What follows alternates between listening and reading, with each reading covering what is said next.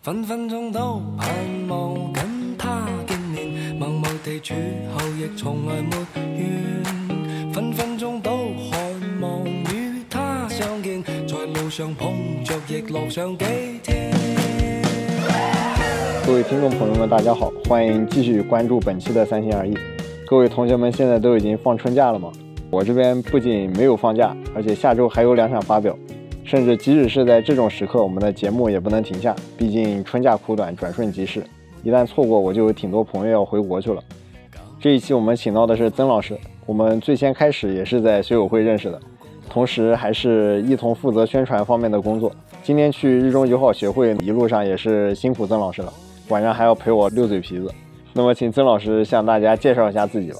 大家好，我叫曾浩，是中國大学情报工学 M2 的学生，这也是我待在日本的最后一个月了。感谢给我一个机会，能够最后向大家留下一些东西吧。毕竟在这地方生活挺久，一九年就过来了。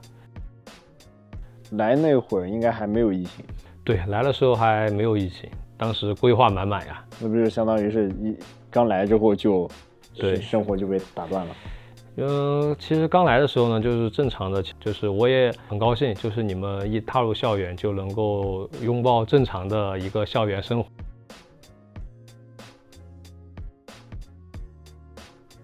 虽然我知道你是计算机方向的，但是依我所见，我们学校就社会工学的，我的各个朋友们研究的东西各不相同，可不可以跟大家聊聊你的修论具体是研究的什么样的内容？修论的题目是。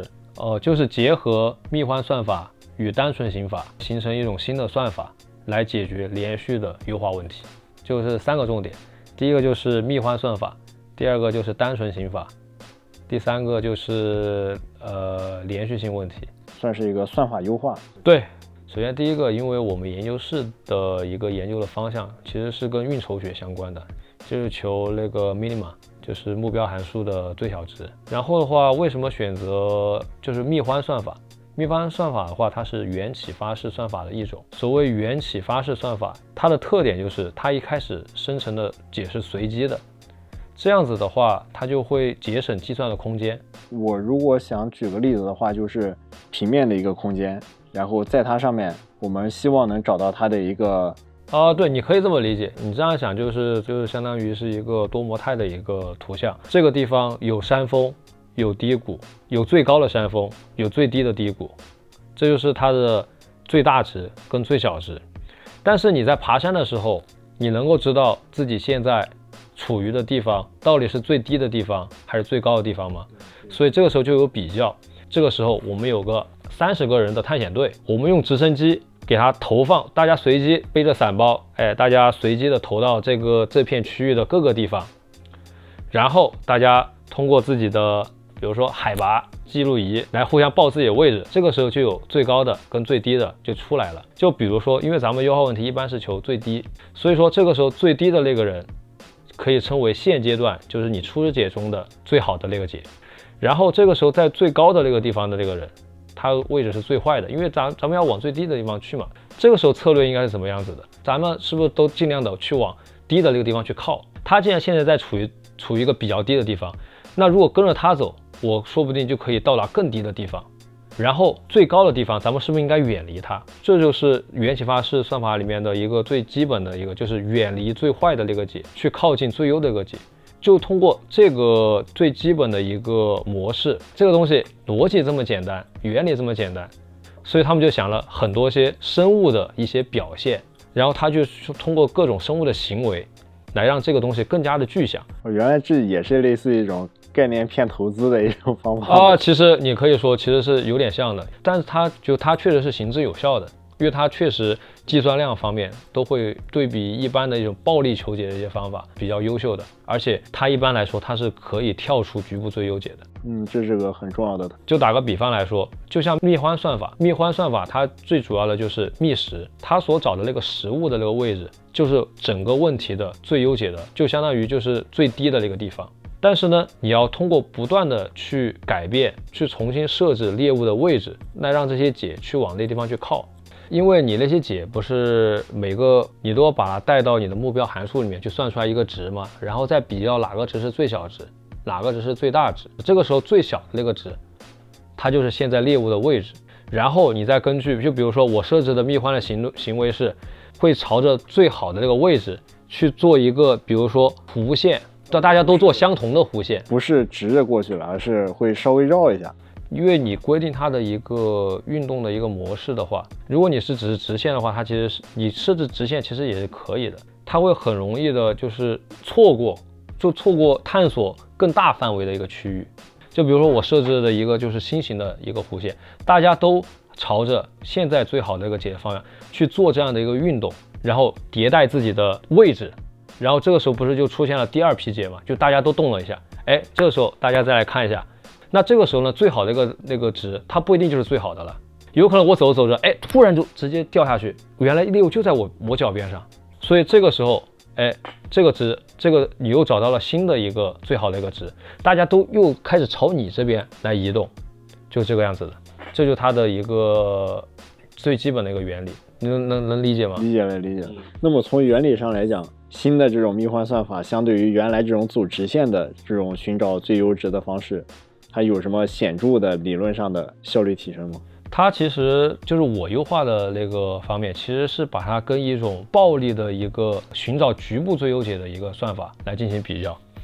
当我把第一批的那个解通过蜜獾算法迭代之后，我再把它结合单纯刑法，就相当于暴力搜索它的附近的。如果你用的是模拟数据集的话，本身这个数据集中哪个是最高，你都是知道的啊。对，是知道的，就他知道最优解，比如说都是零，或者是什么负三点一四啊那些啥的。那不就相当于你在做这个实验的时候，你所使用的数据集？哦，它不是数据集，它是一个函数，它是一个函数，它是相当于就是我这个目标函数在这个区间里面，它是有最最大值跟最小值的，而我的这个算法。就是用这个算法去找这个目标函数的最大值跟最小值，所以说我知道那个这个值在哪，值是多少，但它整个区域里面对你得去找坑坑洼洼的部分你是不知道的。坑坑洼洼的话就就跟这个函数的性质有关系的，比如说它就是一个凸函数，它就只有一个最小那个值。有些的话它有很它比如说它是那个正弦曲线、余弦曲线对对对对对那种的，它有很多个最优值，就它在不同的位置，它们的值都是一样的，都是最好的。或者说它有很多局部最优值，就是我跟你说的，就比如说咱们爬山，就是把人投到一片区域，这个地方有深的地方，也有比那个深的地方更深的地方，但是你要怎么知道处的地方就是最深的那个地方？这就是这个算法要做的事情。诶，像这种计算方法真的能够在有限的次数里面找到它的最优值吗？这个是肯定是可以的。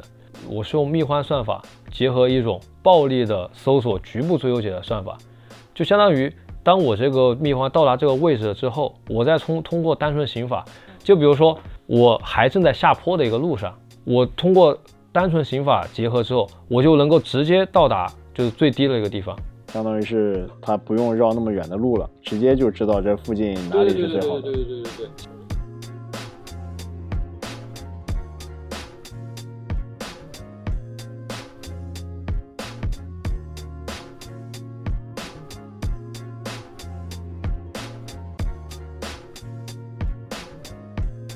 哎，那你之前做的都是什么？我之前中期发表的时候，本来是做的那个神经网络方面的，具体怎么样的？叫 HyperNet。为什么做那个呢？是因为我当时中期的时候一筹莫展，然后想到，哎，我就是之前还有两个巴西老哥，他们是搞算法的，我就去问，哎，老哥，你们之前做的是啥呀？做的还没有什么做剩下的，我可以做一下。我的之前那个老哥呢，他做的是 Net，然后另外一个巴西老哥就推荐我做 HyperNet。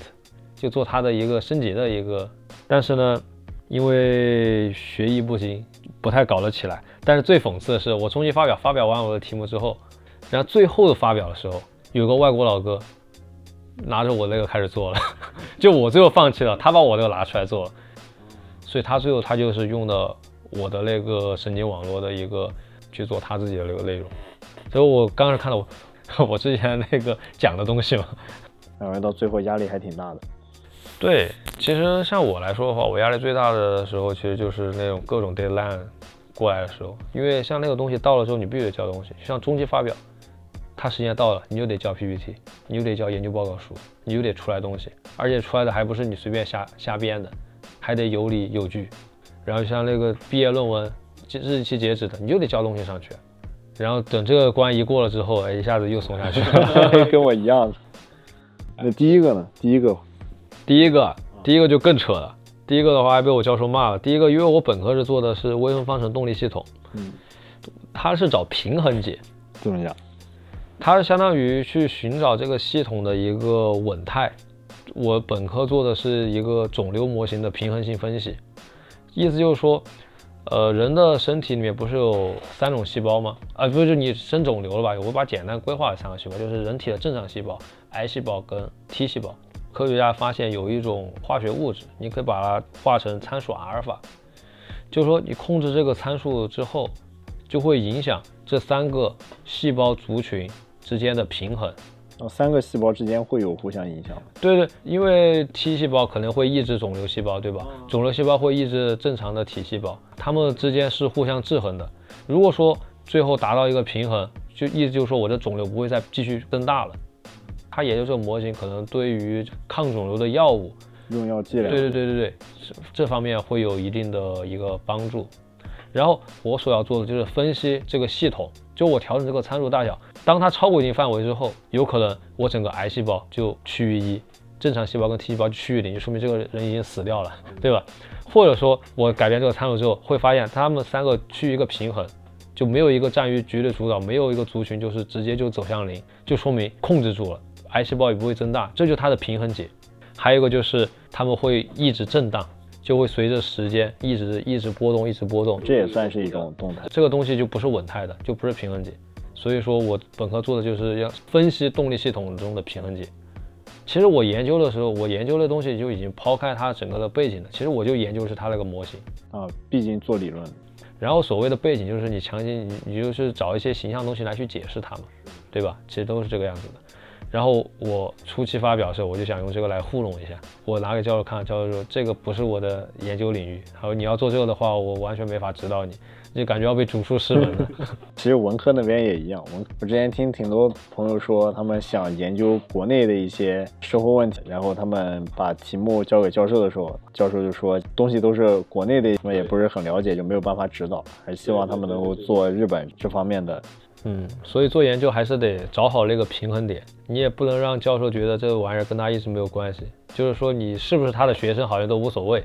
另一方面，你也不能做他太了解的，那到时候压力也比较大。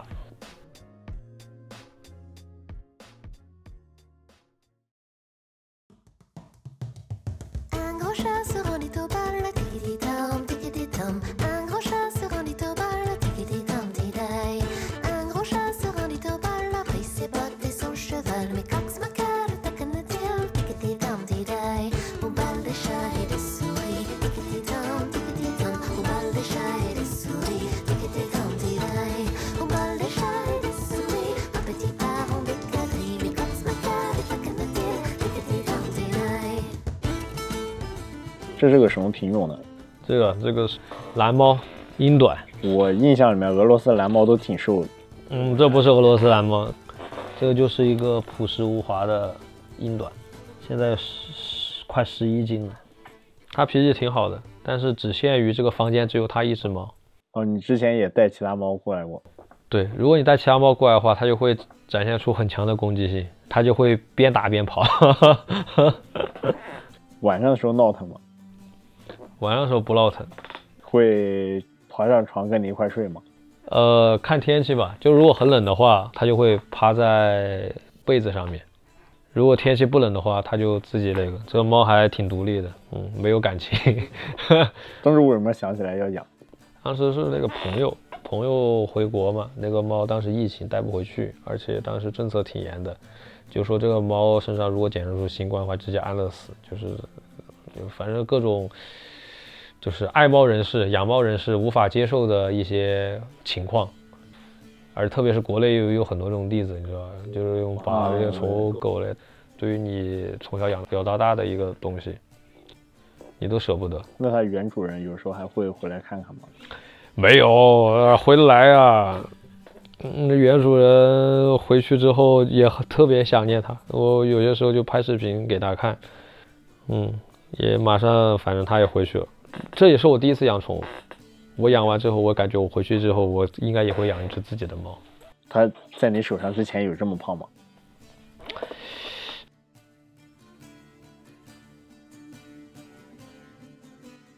拉到手上的时候好像九斤多吧，在我这儿也就胖了一斤，得 胖得胖，你不胖的话，说明他这地方过得不好呀。在外面养个宠物也挺好的，就要是不找女朋友的话，就养宠物。至少你在外面，比如说那段时间写论文，每天晚上都三点钟、四点钟回来，就真的特别特别累。但是你回家之后，你发现有一个另外一个生命，不管他是不是在等你吧，对吧？但你作为人吧，对吧？你把你的感情投入到他身上，你就觉得，哎，有个有个小生命在家里等等着你自己，一下就觉得，哎，好像这个生活也也不是那么的孤单，好像有些事情就没有自己想象，就呃往好的地方去想，对吧？它就相当于就是你难受的时候的一根稻草。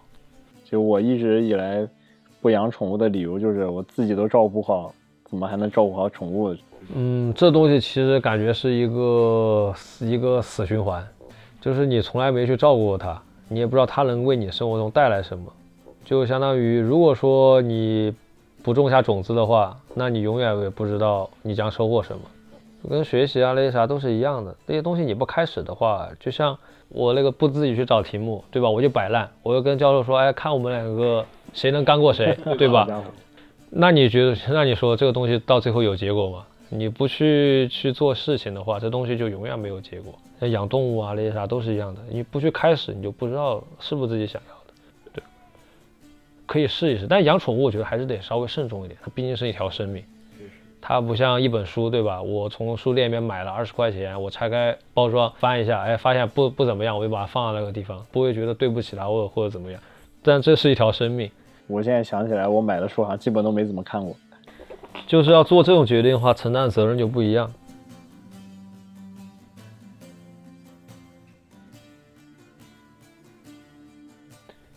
那么，其实我刚刚准备想讲，再往后延伸一点，其实会说到，比如说恋爱、结婚这方面话题。你以后准备找对象吗？看你说的 这个问题，这个问题就是，你准备找对象吗？我这个东西，第一，你觉得就现阶段，你觉得找对象对你来说意味着什么？其实相对我来说，成本还是太高了，就是我得舍弃掉挺多的一个人时间或爱好、兴趣，甚至是个人发展，去适应对方的一个节奏吧。你之前谈过对象吗？谈过，但其实都不长。感情观这个东西，我是不会对别人感情观做什么评价的，因为这玩意儿是完全主观的，你不可能三言两语就让别人来认可你感情观，这这种说法或者这种想法都太奇怪了。我自己是觉得，我觉得我还是比较传统，就我就觉得那人到一定的阶段，不一定是以年龄为那个界限吧。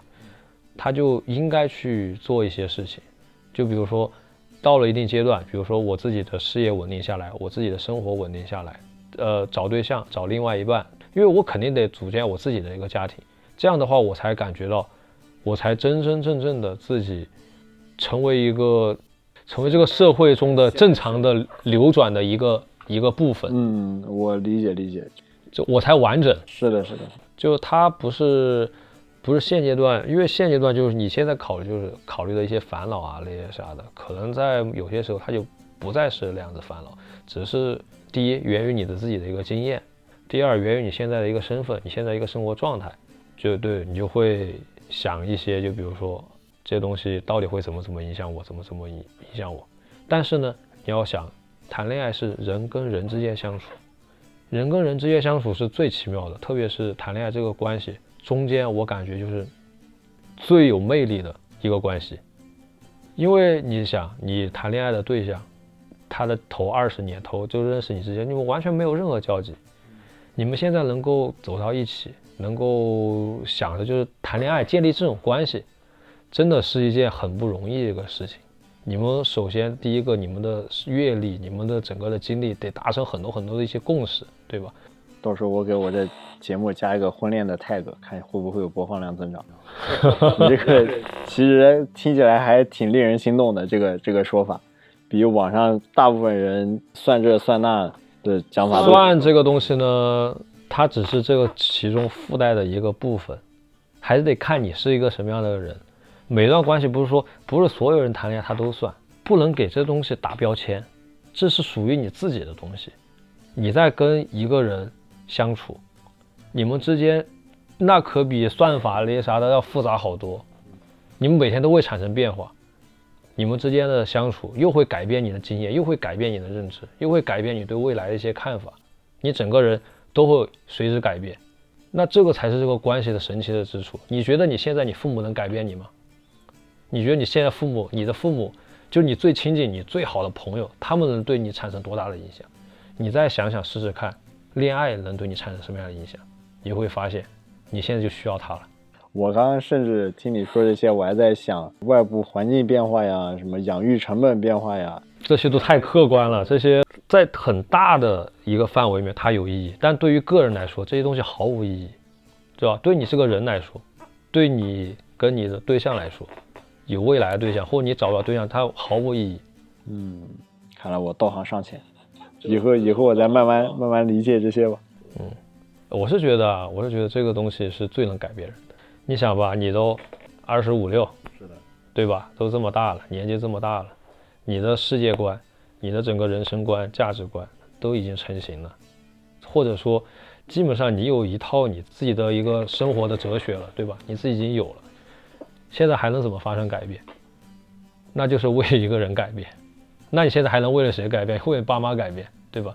为了你爸妈改变，那是你自愿改变吗？为了你朋友改变，对吧？那这个听起来又有点奇怪了。那你说还能怎么改变？所有能够带给你改变、能够带给你未知的变化是啥东西，都是让人期待的。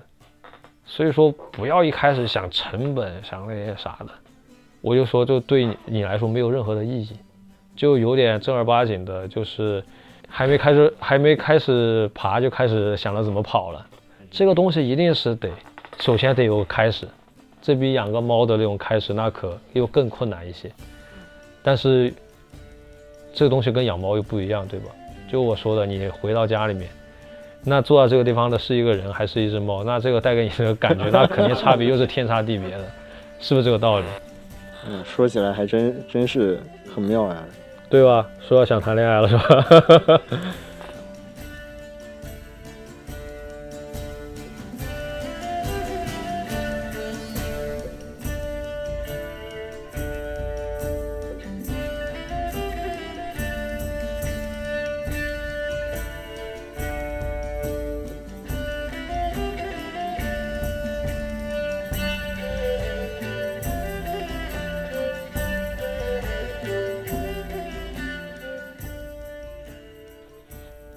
每个人都不一样，每个人都不一样。我觉得这个东西倒倒没什么好说的，对吧？我也不能说就是说，哎，遇到喜欢女生就追啊，对吧？我自己都不是这样子的，那就就得看自己了吧。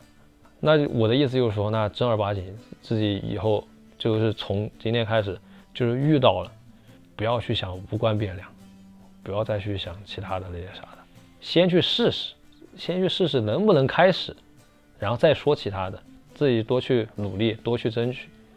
有些时候想的太多了，人前又屁话不说，又装的哎我操好高冷，好怎么怎么样，那 有什么用呢？还是一定要回到自己的生活中来，一定要回到以自己以自己为本，大家活着都是为了自己。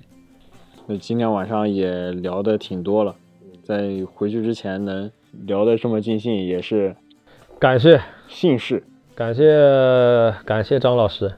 呃，也不好意思，就在我这个地方，反正我学术我自己都讲不太清楚。没有没有，我也听的其实非常有意思。平时我是讨厌聊学术聊的特别深，还有聊一些特别复杂的东西，因为播出来。我能理解的部分，朋朋友们不一定能理解，所以今天能把一个相对比较深奥的东西讲得如此浅显易懂，也是很不容易。其实对我来说，学术可比爱情抽象多了，对吧？我说学术我倒说不明白了。哎呀，觉得怎么说呢？其实倒不是说这个东西非得留下来还是怎么样，就是说，大家在不喝酒的情况下能够聊一些这些事情，其实也挺难能可贵的。那我们今天这期节目就到这里，辛苦辛苦张老师，好，谢谢谢谢谢谢本次参加。哎，今天晚上别剪了，哎回头早早点休息。今天晚上我回去还要做实验，我得对呀、